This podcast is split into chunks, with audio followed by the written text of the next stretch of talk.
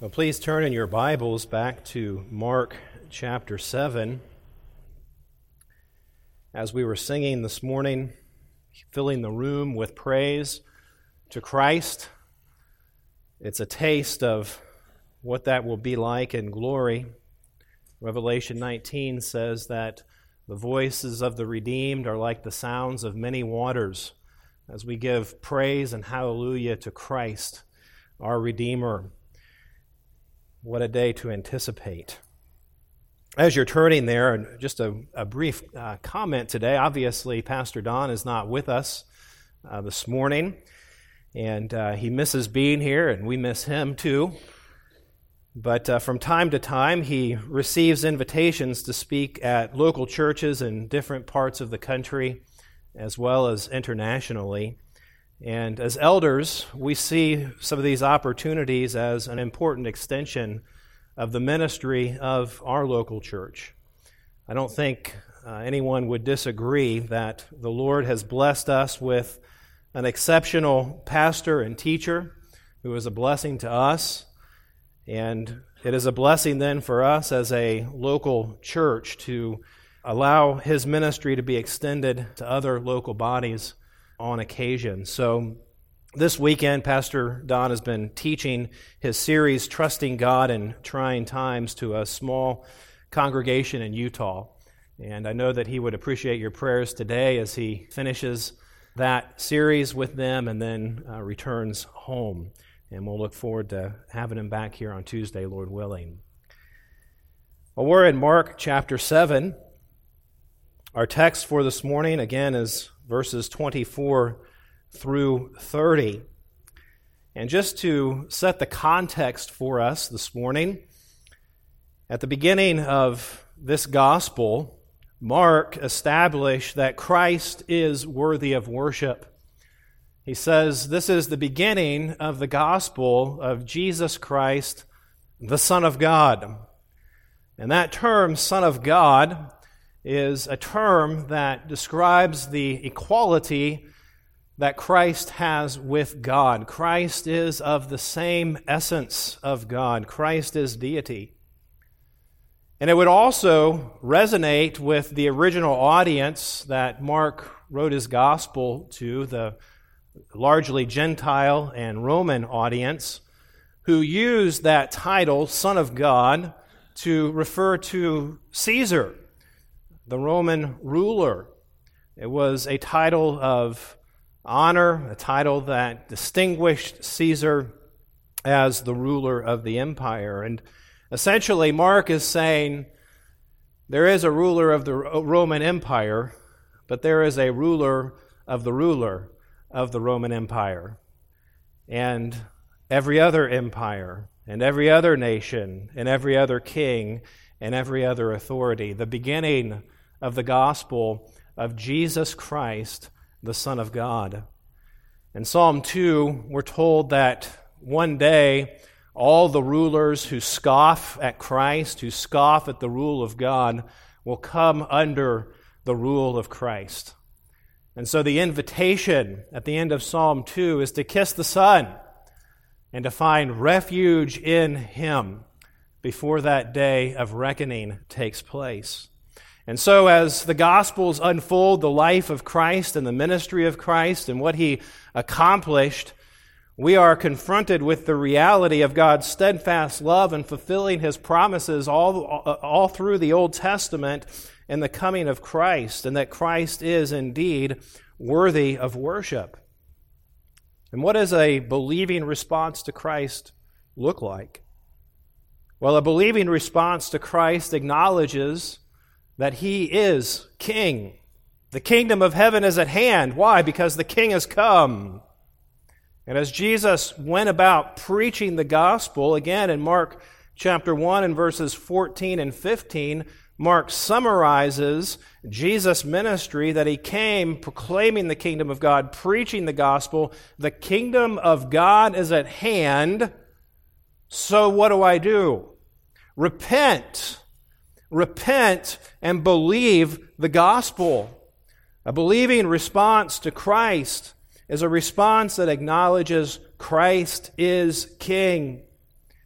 that I've sinned against God, I've sinned against Christ, and I have nothing that I can offer. The only way to enter the kingdom of heaven, to enter the kingdom of God, is to acknowledge Christ, to acknowledge His work, to acknowledge the perfection of His character and the redemption that He has secured on the cross, and to turn to Him in repentance of sin, to turn away from sin to Christ and believe the good news that those in Christ are given eternal life by the grace of God and by the grace of God alone shown forth in Christ Jesus. And you say, Well, I, I'm a terrible sinner. How could God accept me? How could Christ accept me? Well, if that is your response, you're in the right place spiritually. Because Jesus, as he was dealing with the Pharisees in chapter 2, who were critical of him eating with tax collectors and sinners, Jesus said, I came not to call the righteous, but sinners. He came to call you to himself, to repent and believe the gospel. And the section that we are in here that really begins back at the beginning of chapter 7. The self righteous have rejected Christ. The Pharisees, who are caught up in their ceremonial cleansing, they're trying to get rid of the filth. They're trying to obey God, but in a self righteous way, in a manner that, that depends on what they do, on a manner that depends on their works, on what they offer, on what they look like on the outside.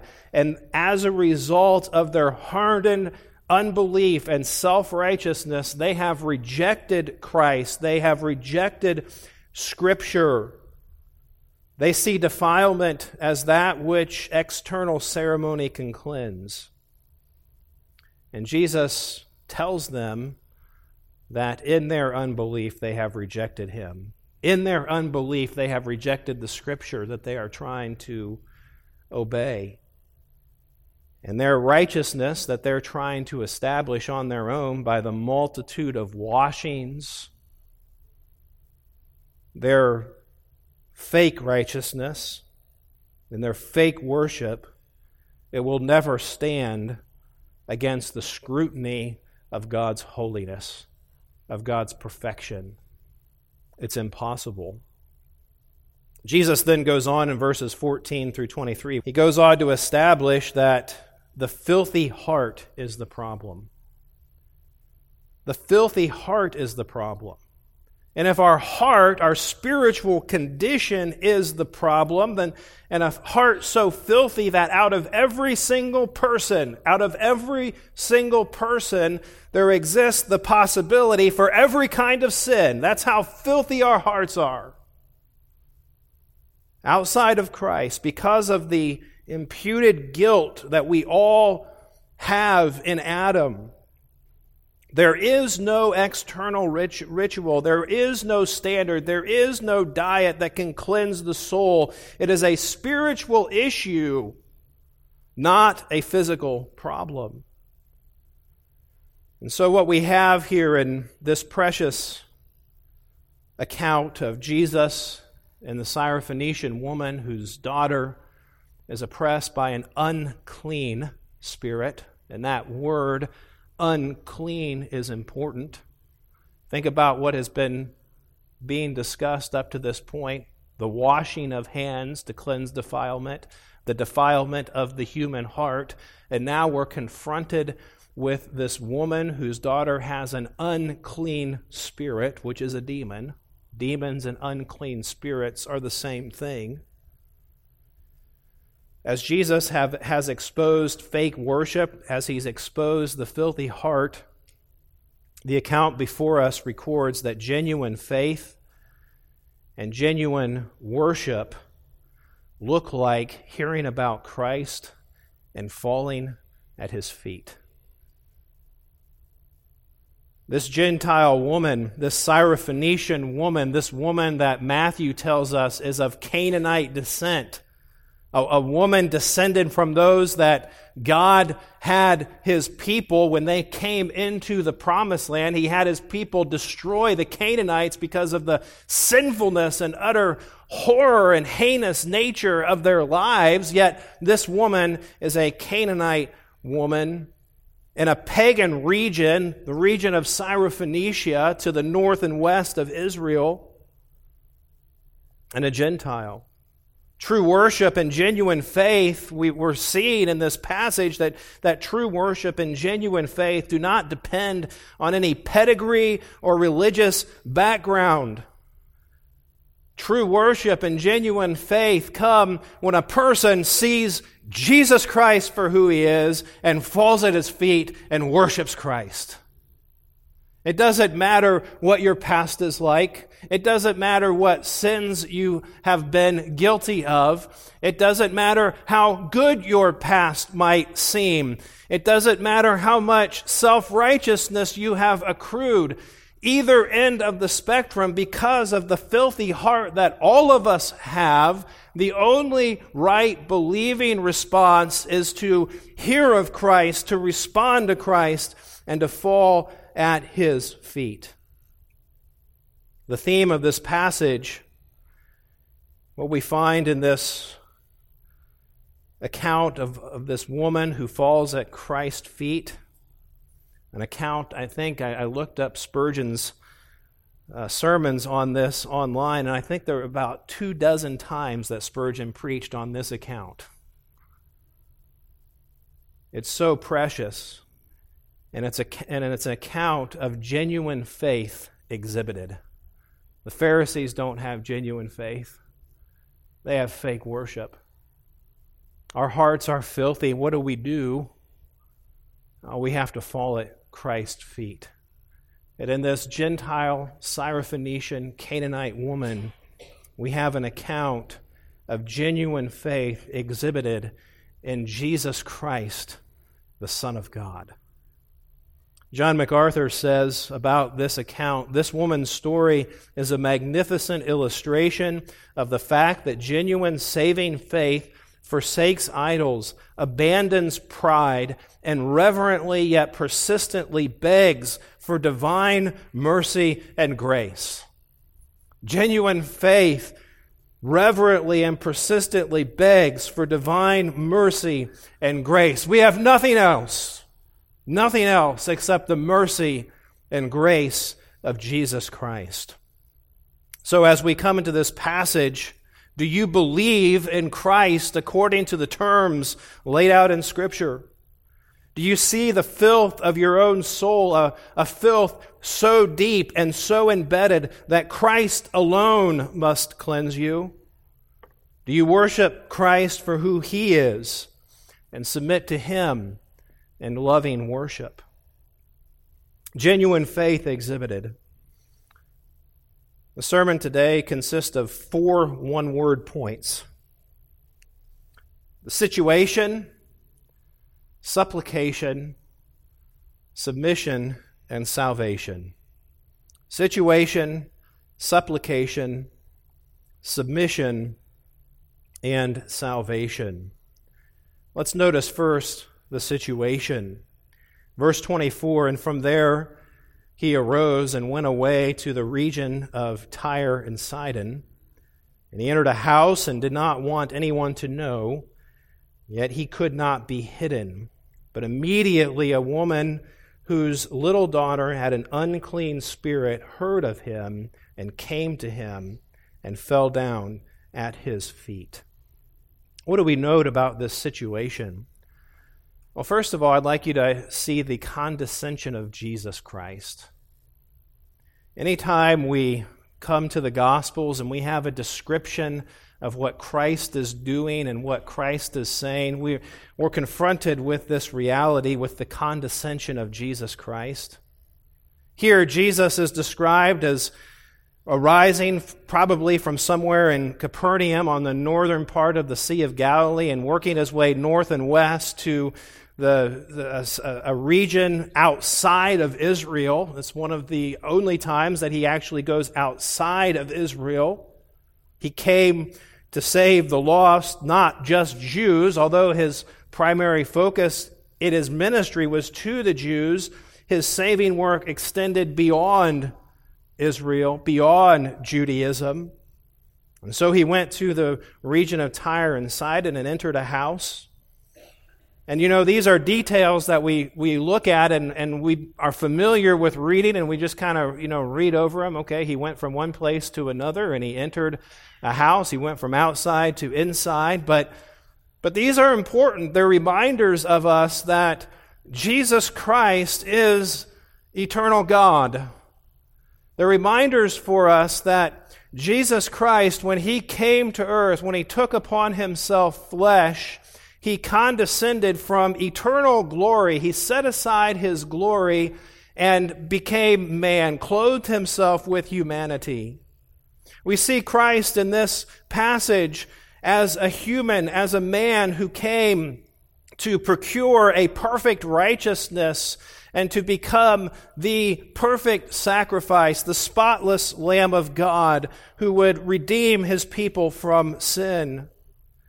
And here, Jesus, not only do we see him in his flesh, but we see him going from Israel to a pagan territory. He's going among pagans and he's interacting with pagans. And like the story of the woman at the well in John chapter 4, Jesus did not shy away from interacting with those that society said, no, you don't, you don't talk to those people. They're really bad. They're really sinful. No, Jesus went to the sinful. Jesus cared for those who were in the bondage of sin. Jesus here is also withdrawing from conflict with his enemies, as we've seen up to this point in Mark. The Pharisees, the scribes, the Sadducees, the Herodians, they want to kill the Lord Jesus Christ.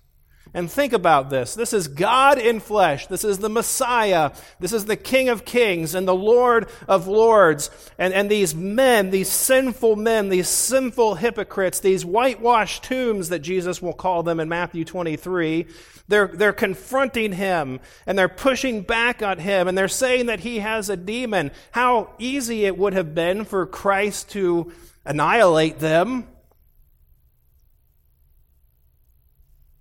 but he withdraws from the conflict. And yes, although one day he will defeat all of his enemies, yet now is the time for instructing his disciples and preparing them for what he will face on the cross and preparing them for the message that they will be called to preach after he rises and ascends to the Father and commissions them to proclaim the gospel. These details about Christ, where he went, what he said, what he did, all of these details in the Gospels are vignettes, are a cross section of the absolute perfect life of the Lord Jesus Christ. All that he did was in accordance with the will of the Father. He never stepped outside of the Father's will. And he did that so that he could offer himself as the sacrifice to ransom his people and to provide a perfect righteousness to give, to impute to, to credit to the redeemed. When we come to Christ, going on a little bit of a tangent here, but when we come to Christ, we come depending entirely on the payment that He made for our sin. We cannot add nothing. There are no good works that we can add to what Christ has done. There's nothing that we can do to remove God's wrath from us. We're incapable, we're impotent. Christ had to offer himself as the perfect, sinless sacrifice. And because he is deity, because he is the God man, his sacrifice was sufficient for all those who turn to him for all time. But not only did Jesus take away our sin, and pay the price of redemption. Because Christ is righteous, because he is perfect in his holiness, when we turn to Christ for the forgiveness of sins, our sin debt is paid and we are also given the complete righteousness of Jesus Christ. God sees you the moment that you come to Christ, the moment that you're converted, the moment that you're regenerated, you are complete in Christ. Nothing lacking. All righteousness is fulfilled. There's not a, a, a drop that you can add to what Christ has already done. And this is the importance of understanding what the scriptures teach about our righteousness and redemption that protects us from the false teaching that might say, well, Christ put you in a good place to start doing good things, but then you have to start doing things. And if you haven't done enough good things, when you die, you're also going to have to suffer in a fake place called purgatory because what Christ did was not sufficient. That doctrine and every other doctrine, every other religion that promotes any kind of works righteousness is a heinous departure from what God has done and a blasphemous, a blasphemous description of what Christ is. Paul raises the question, in Galatians, and he says, is Christ the minister of sin? And what he's saying is look, if, if you think that you put your trust in Christ and then need to add more, then Christ still is a minister of a sinful standing. Christ has not changed your standing if you still think you have to do good works to gain favor with God. No, there's no condemnation for those who are in Christ Jesus. The condescension of Christ to be our sacrifice, to provide for our perfect righteousness, is the one and only basis for our acceptance before God, and it is complete and it is done. Well, we see Christ, we see his condescension. We see that Christ accomplished objectively what we could not. But we also see in this situation the chaos of the woman's life. The chaos of the woman's life. verse 25, as Christ is retreating, his reputation has preceded him, and immediately a woman whose little daughter had an unclean spirit heard of him and came and fell down at his feet. Can you imagine having a demon possessed child in your home, that would be chaotic, to say the least. In this passage, again, the demon is described as an unclean spirit. The filth that Jesus describes, look at verse 20 in the passage before, as Jesus finishes describing our condition, he says, What comes out of a person is what defiles him. For from within, out of the heart of man, come evil thoughts, sexual immorality, theft, murder, adultery, coveting, wickedness, deceit, sensuality, envy, slander, pride, and foolishness. All these evil things come from within, and they defile a person. That filth described by Christ is intensified in the house of this woman. Her daughter is oppressed by an unclean spirit, by a demon.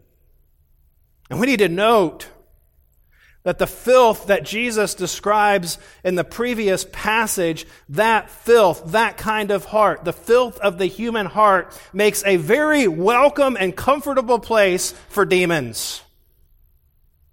The demon is very much at home in the heart of this daughter because her heart is filthy, just like the heart of all the unconverted. In fact, we're told, we're told that those outside of Christ are blinded by the God of this world.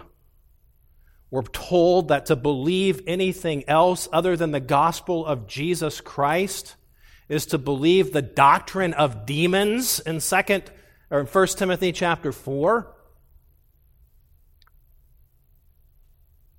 The unclean spirit inhabiting this daughter is a tangible expression of the reality of darkness for all those who are outside of Christ. We're told even that when the gospel is preached, when the word of God is preached, Jesus said in, in, Mark chapter 4, verse 15, that when the, the seed of the gospel falls on hardened soil, on those who reject the word of God, it's not just a neutral rejection of the Word of God. The devil comes and snatches away that seed. There are supernatural forces at work even in the hearts and lives of the unredeemed. It is a hopeless condition. We have filthy hearts that have turned against God and rebelled against God, and yet we're also blinded and hardened by the God of this world who is intent to take away the seed of the Word of God, lest we should turn and repent. This account is intensifying it's intensifying the reality of what the filthy heart is like. The filthy heart is a welcome place for unclean demons, for unclean spirits. And just briefly, think about the devastation. In Revelation, we have account after account of what evil demon inspired people and evil angels do as God brings judgment on the earth. And we're told we're told what the end will be of all demons, of the devil and his angels. In Matthew 25, verse 41, we're told that those who are outside of Christ at the judgment, those who have never, ever repented and believed in Christ for the forgiveness of their sins, they will spend eternity with the devil and his angels in a place called hell that God has prepared for the devil and his angels.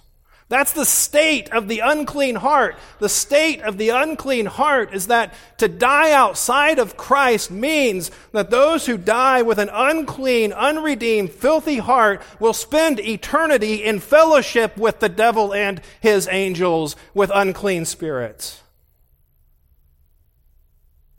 It's sobering. It's terrifying. It's terrifying what our hearts are apart from Jesus Christ. This daughter of the woman is in the passage, she's called a little daughter. That, that term does not necessarily indicate her age, it's a term of endearment. And it could just as well be even a grown woman who is still part of her house. Her house is in chaos. Her house is a place that demons are comfortable. Her house is a place where filthy hearts reign. And the sobering reality is that the account we have here, to a degree, reflects the state of every home where the unsaved remain blinded by the God of this world. To be unsaved is to be blinded by the God of this world. To be unsaved, to be hardened, is to be as to have a heart where the devil feels welcome to come and take away the seed of the Word of God. To have those outside of Christ dwelling under our roof is a place of chaos. And there are many of you here today who feel that on a daily basis. You feel what it is. You know what it is to live with an unsaved spouse. You know what it is to have unsaved children under your roof. You know what it is to carry the burden of, of those who do not love Christ, and yet you love with the natural affection of human relationships. And I'm, I'm going into the details here and, and, and helping us understand what's taking place so that we can look at this not as an exception, not that what the woman is dealing with is exceptional, but that this, this is what it's like where the unredeemed live, where filth reigns, where the God of this world has free reign. And I say that for your encouragement.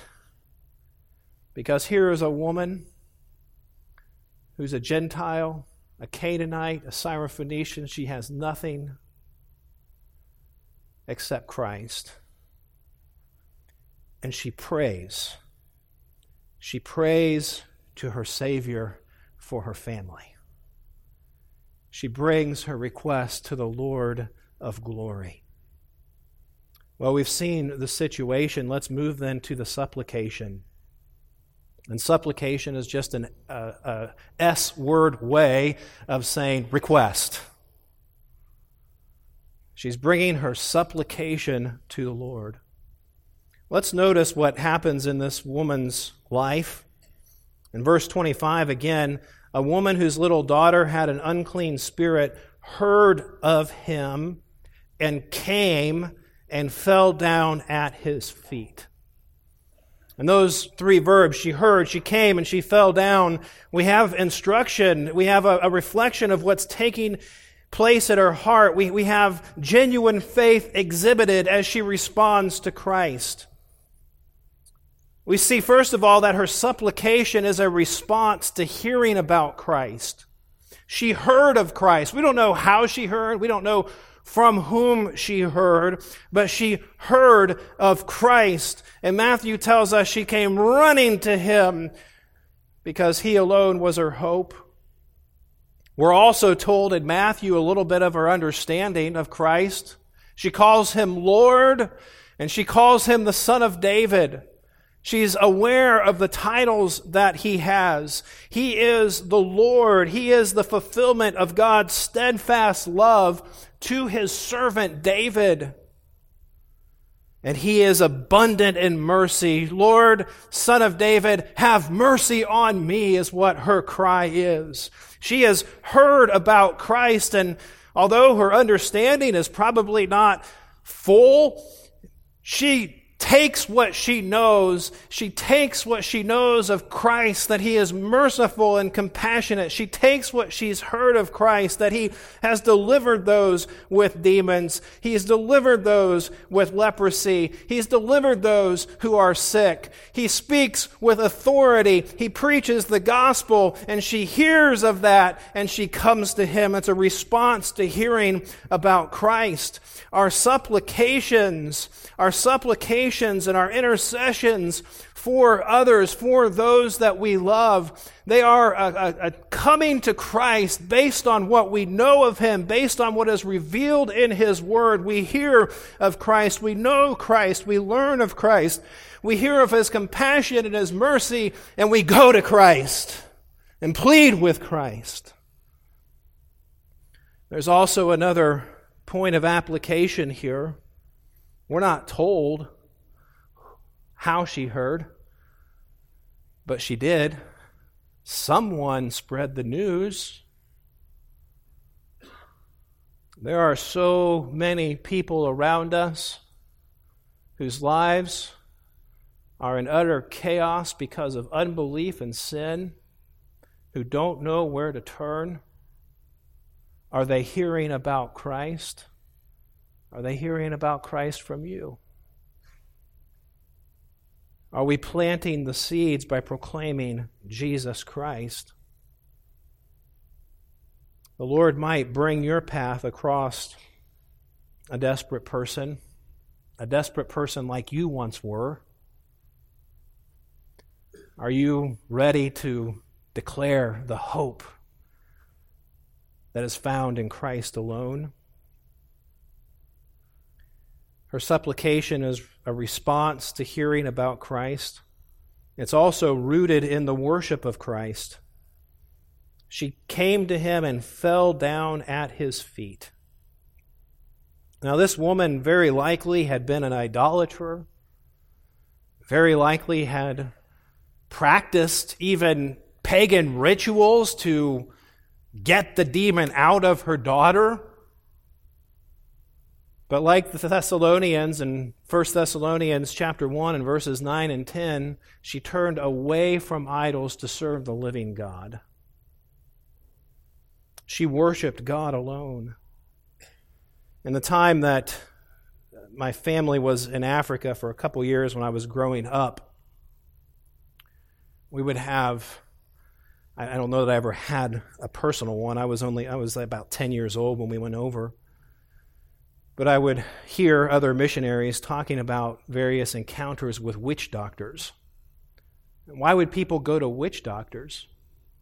Well, people would go to witch doctors to try to find some cure for either physical ailments or what they determined as spiritual ailments that were rooted in superstition. They, they, would, they would try to find something to deliver them.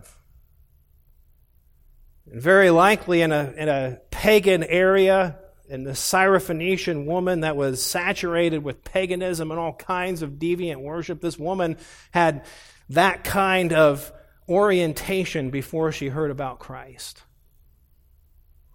But she turned away from idols to serve the living God. She rejects idols and she offers nothing. She came and she fell at his feet.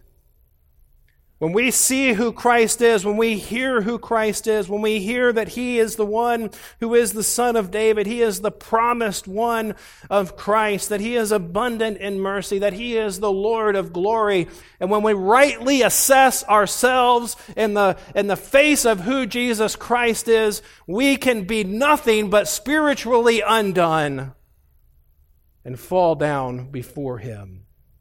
Her appeal is not based on anything she's done, it's based entirely on who Christ is.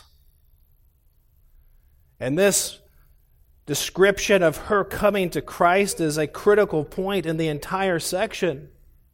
The way that this woman comes to Christ is a contrast to the Pharisees who are exercising surveillance on Christ and saying, Ah, you missed it there. You didn't wash your hands. You, you rubbed hand, your, your disciples were rubbing grain.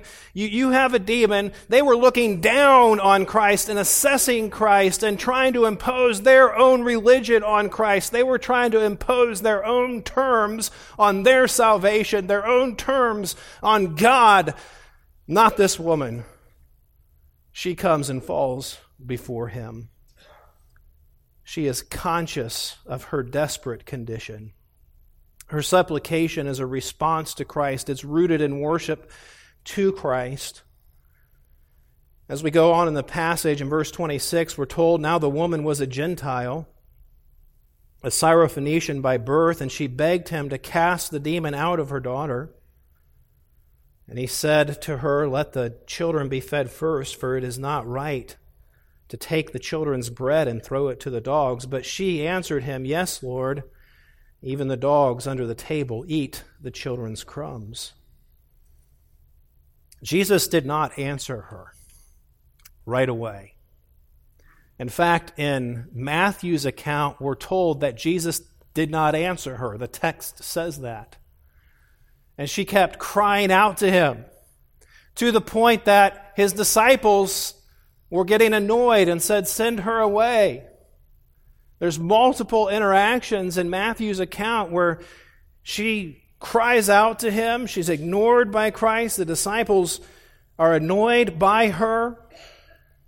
But what Mark reflects in his language in verse 26 Now the woman was a Gentile, a Syrophoenician by birth, and she begged him to cast the demon out of her daughter. She begged him.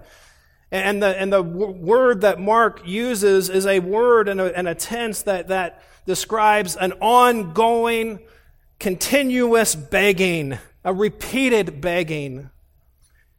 Her supplication to the Lord Jesus it was a response to the person of Christ. It was rooted in worship of Christ, and it was repeated in the face of delay from the Lord Jesus Christ. She kept on begging him, Lord, Lord, deliver my daughter, cast the demon out of my daughter. Christ's delay here is simply a means to showcase her faith. A faith that runs to Christ and a faith that remains with Christ, even when there is delay. There's nowhere else for her to turn. James 1 6, let him ask in faith with no doubting.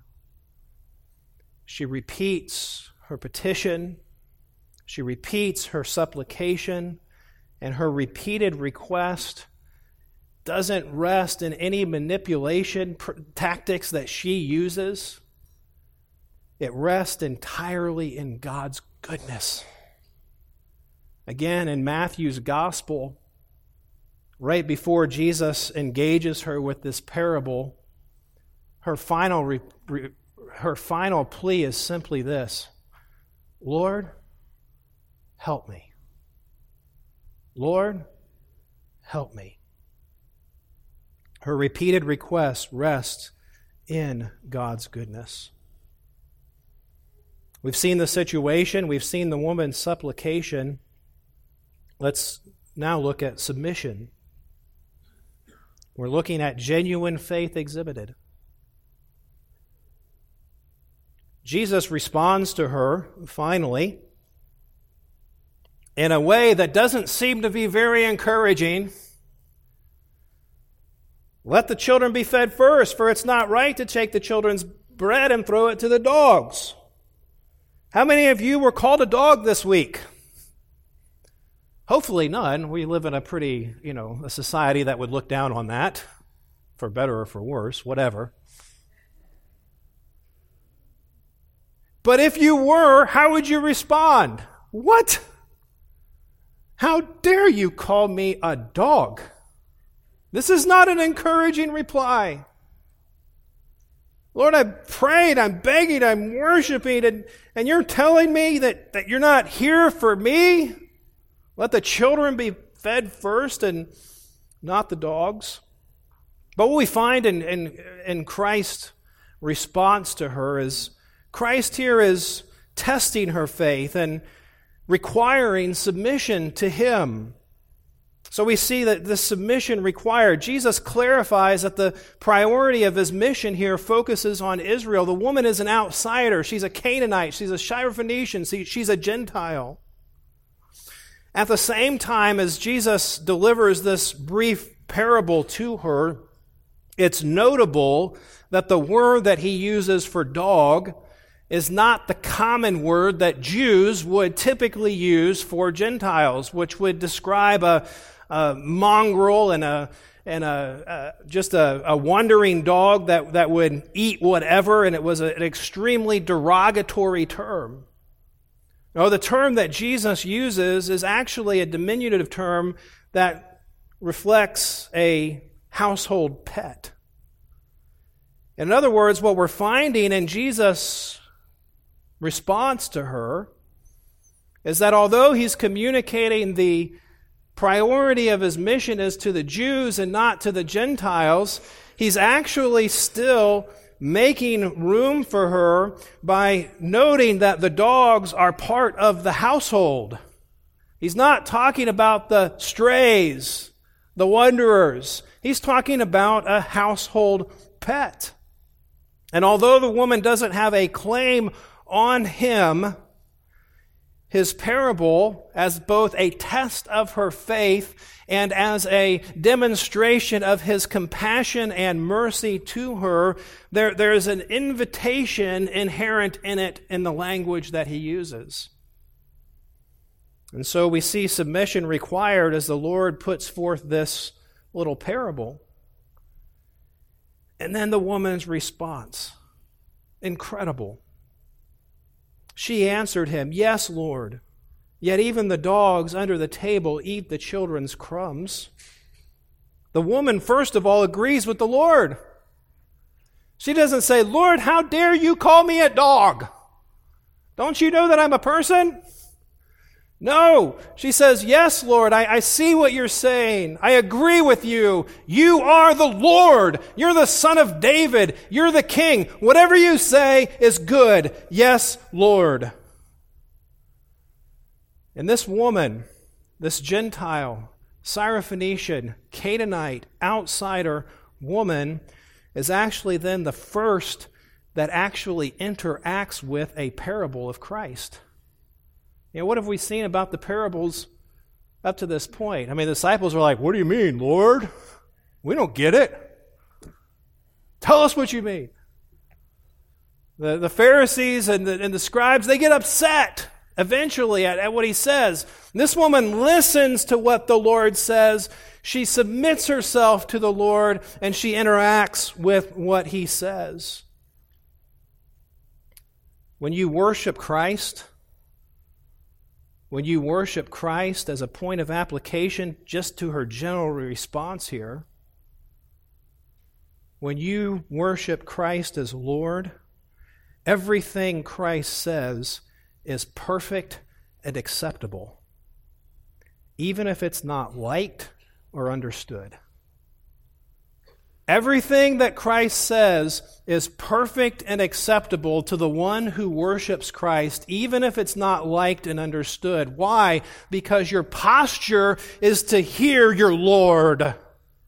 Your posture is to trust your Lord. And any problem that we have with what Jesus says, it's not a problem with him, it's a problem with us. And here, this dear woman, this desperate woman, demonstrates a believing, worshipful response as she engages the Lord. Yes, Lord.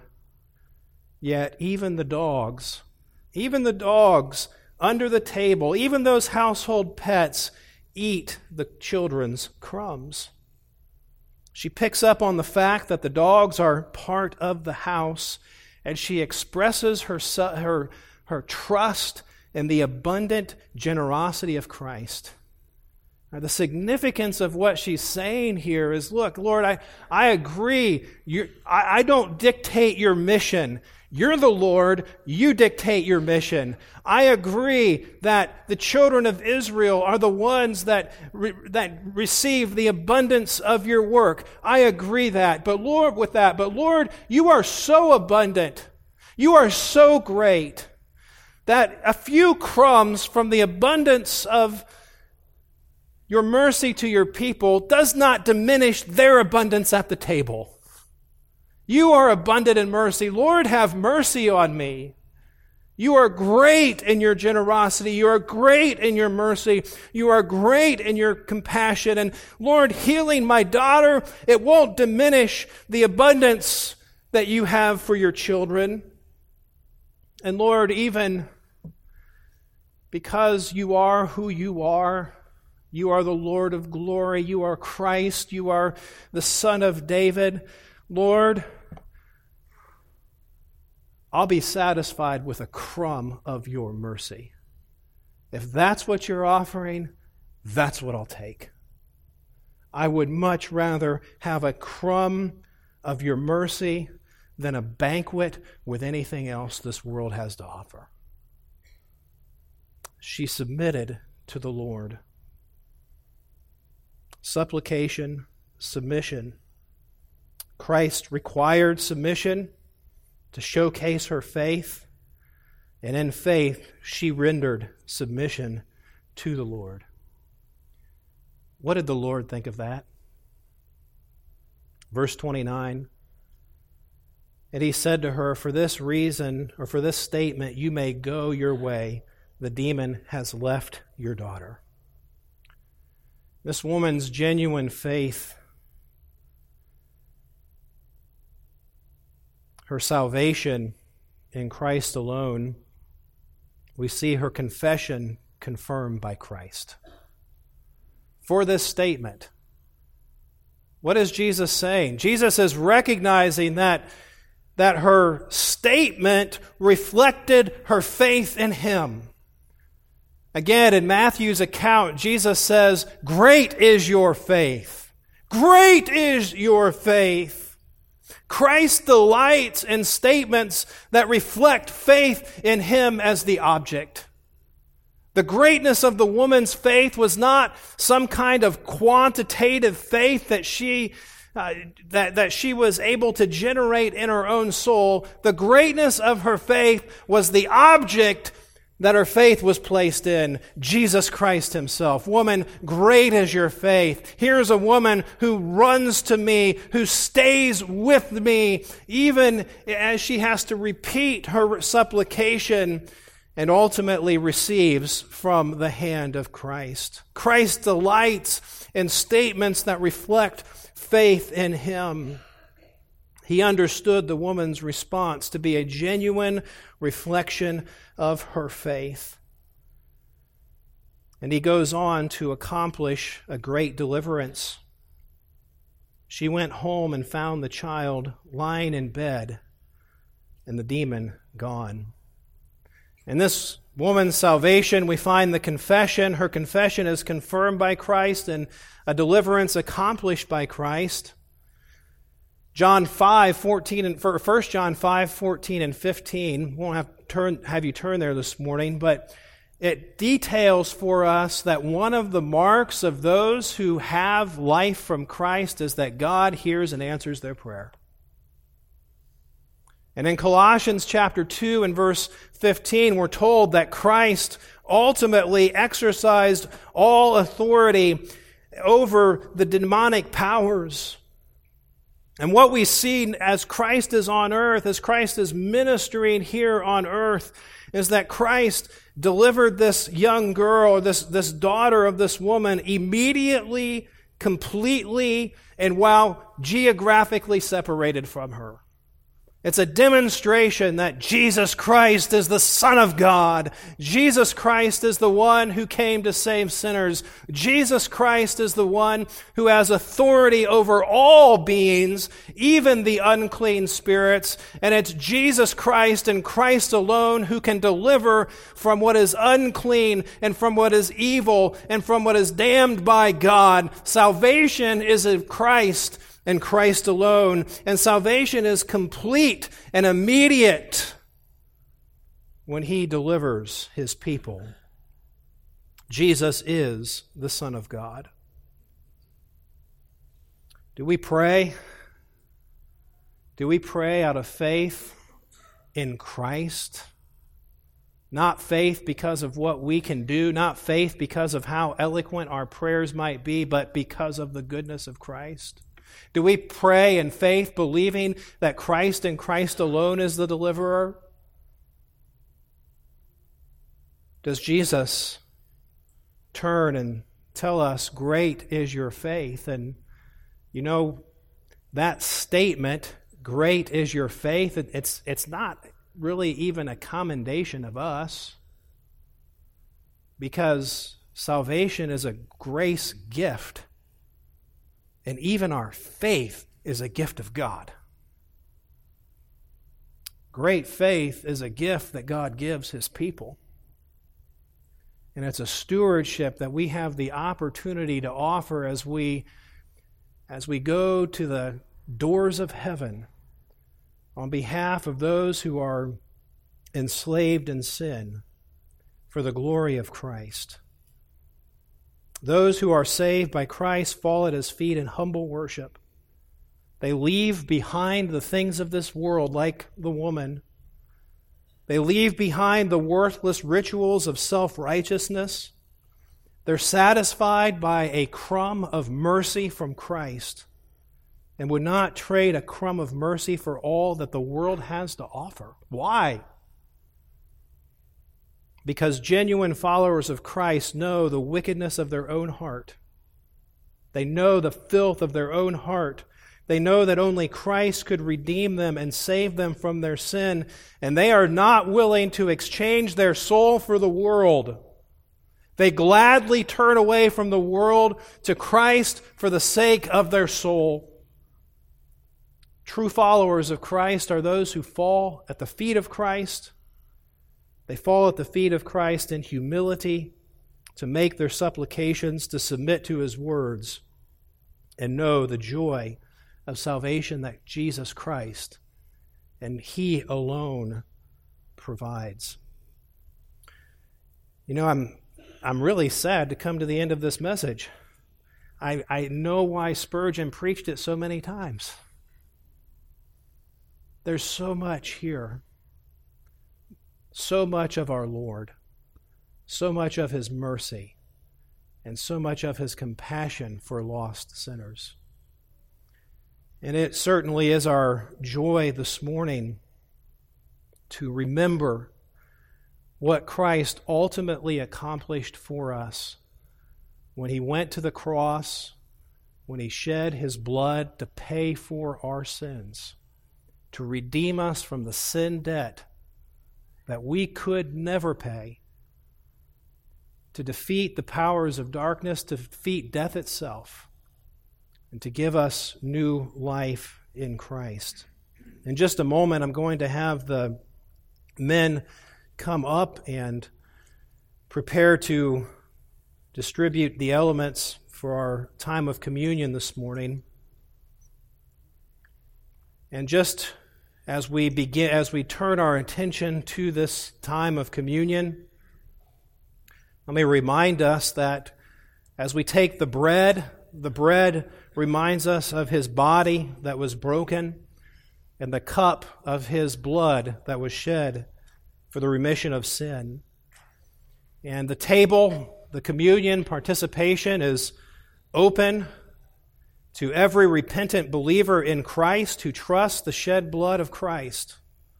You're welcome to share these elements with us this morning. And for those in Christ, it is for those of us who believe in Christ and have examined ourselves and are, have turned to Christ in repentance for sin, and we rejoice on the basis of our cleansing in Christ's blood. If you're not in Christ, if you haven't repented and turned to Him for, re- for the forgiveness of sins, please let the elements pass you by. So, as the men come, please bow with me in prayer and preparation for this time. Father, we thank you for Christ, our Savior. We thank you for his mercy and his compassion.